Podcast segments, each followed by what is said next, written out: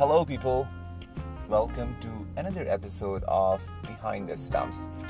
So, we have two semifinals already played, and the good news is that both the teams who qualified for the final they never ever won a World Cup. So that's a brilliant news. So whoever wins the final they will be the first time champion of the World Cup. So I think that's a brilliant news to be fair. I, I, I, am a big supporter of cricket to be democratized. It needs to be available everywhere. Uh, it's, it's, still one of the f- sports in uh, in the world which is very much guarded by the very few nations. Um, it shouldn't be the case, and there is definitely pretty much uh, politics involved at the top of it, which we will discuss someday for sure. But um, I think this time around uh, we should discuss uh, the India match, which is very important because um, no one was expecting New Zealand to win against India, and um, even um, if you ask um, any of the team, like even Australia and also England, everyone wanted to play against New Zealand because they were considered to be the weakest link in the semi-finalist list, and um, nothing was working on for them. Uh, they played very ordinary cricket in the last few matches of the group stage or the league stage, which we call, because there was no groups involved in this World Cup. Um, but what they've done, a, it became ended up in a two-day international rather than a one-day international. Great, uh, great bowling display by New Zealand at the end, and um, I when I saw the match, it actually reminded me on the Champions Trophy final. And um, if you get the Indian top order batsman out in the first five overs of the game, then you really have a chance. And this is the same thing that happened now as well against New Zealand. It was a do or die situation match, and uh, New Zealand really Henry was amazing with his display. Boult was amazing with his display. He didn't get that much of luck, but um, still, he the kind of pressure they put it up on both the ends was amazing. Um, the the bowl to Rohit Sharma was, uh, I think, one of the beauties I've seen in this World Cup. It was uh, it was a ball that, in any case, he had to play. Um, you can't leave that ball, and then he just nicked it to the wicketkeeper. So, um, brilliant display by New Zealand. But in this episode, I just want to touch base a little bit about um, the soft spot of India, which was always been, and we discussed that before as well, that the middle order of India is not yet tested. And the only match which I can think of in this World Cup um, that they they have been tested is uh, the Afghanistan match. Um, I think because of Afghanistan is a relatively weaker side, it's not um, it's still considered a tier two team in the cricket World Cup.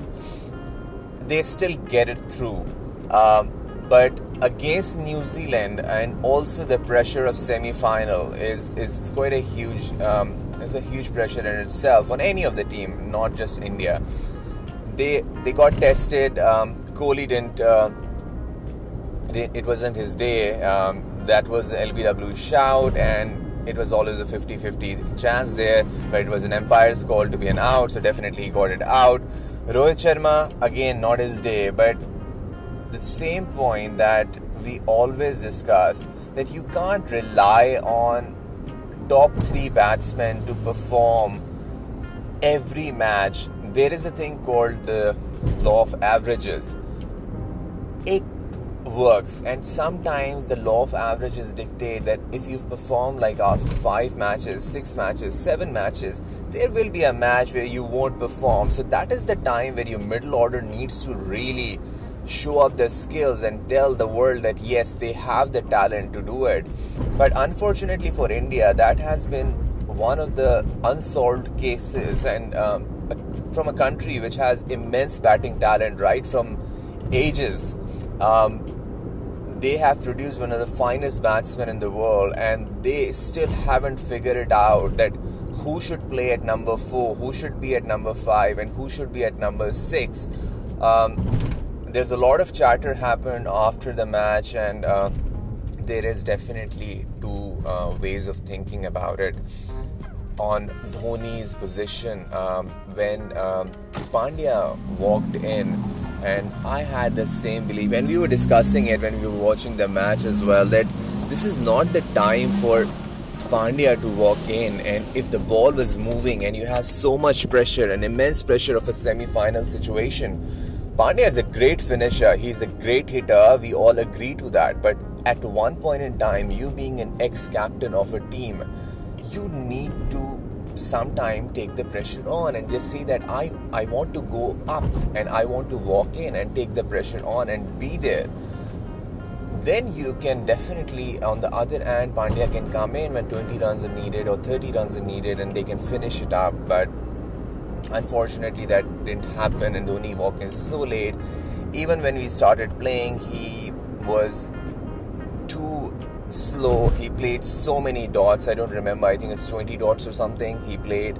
He was leaving the ball um, not just let alone playing dots. He was just leaving uh, the ball of the off stump which was not the thing required at that point in time. Um, you have put so much pressure on Jadeja on the other end that he he had to make all the runs by himself. So um, I think that was um, the one of the main turning points of the match. Um, Manjrekar and uh, Jadeja, we know what happened I think Jadeja had the last laugh of the whole thing. Uh, he played wonderful, um, brilliant cricketer uh, with the ball. He was amazing in the field. He's superb, and finally with the bat as well, he actually gave a shut up call to a lot of people, and um, his. Um, uh, he didn't actually let India cross the line. Um, that was a sad moment, but um, still, overall, I if you ask me who was the man of the match, I still think that Jadeja is. Uh, he actually made a match out of it. Um, that was at one point in time when India was lurking literally four wickets down, three wickets down. It um, it wasn't um, a match anymore, but he came in and he gave India that hope um, till the last over. Um, didn't work out for them. Tough luck but uh, he's one of the cricketers I think India should definitely be be hoping for to continue with them for a long time.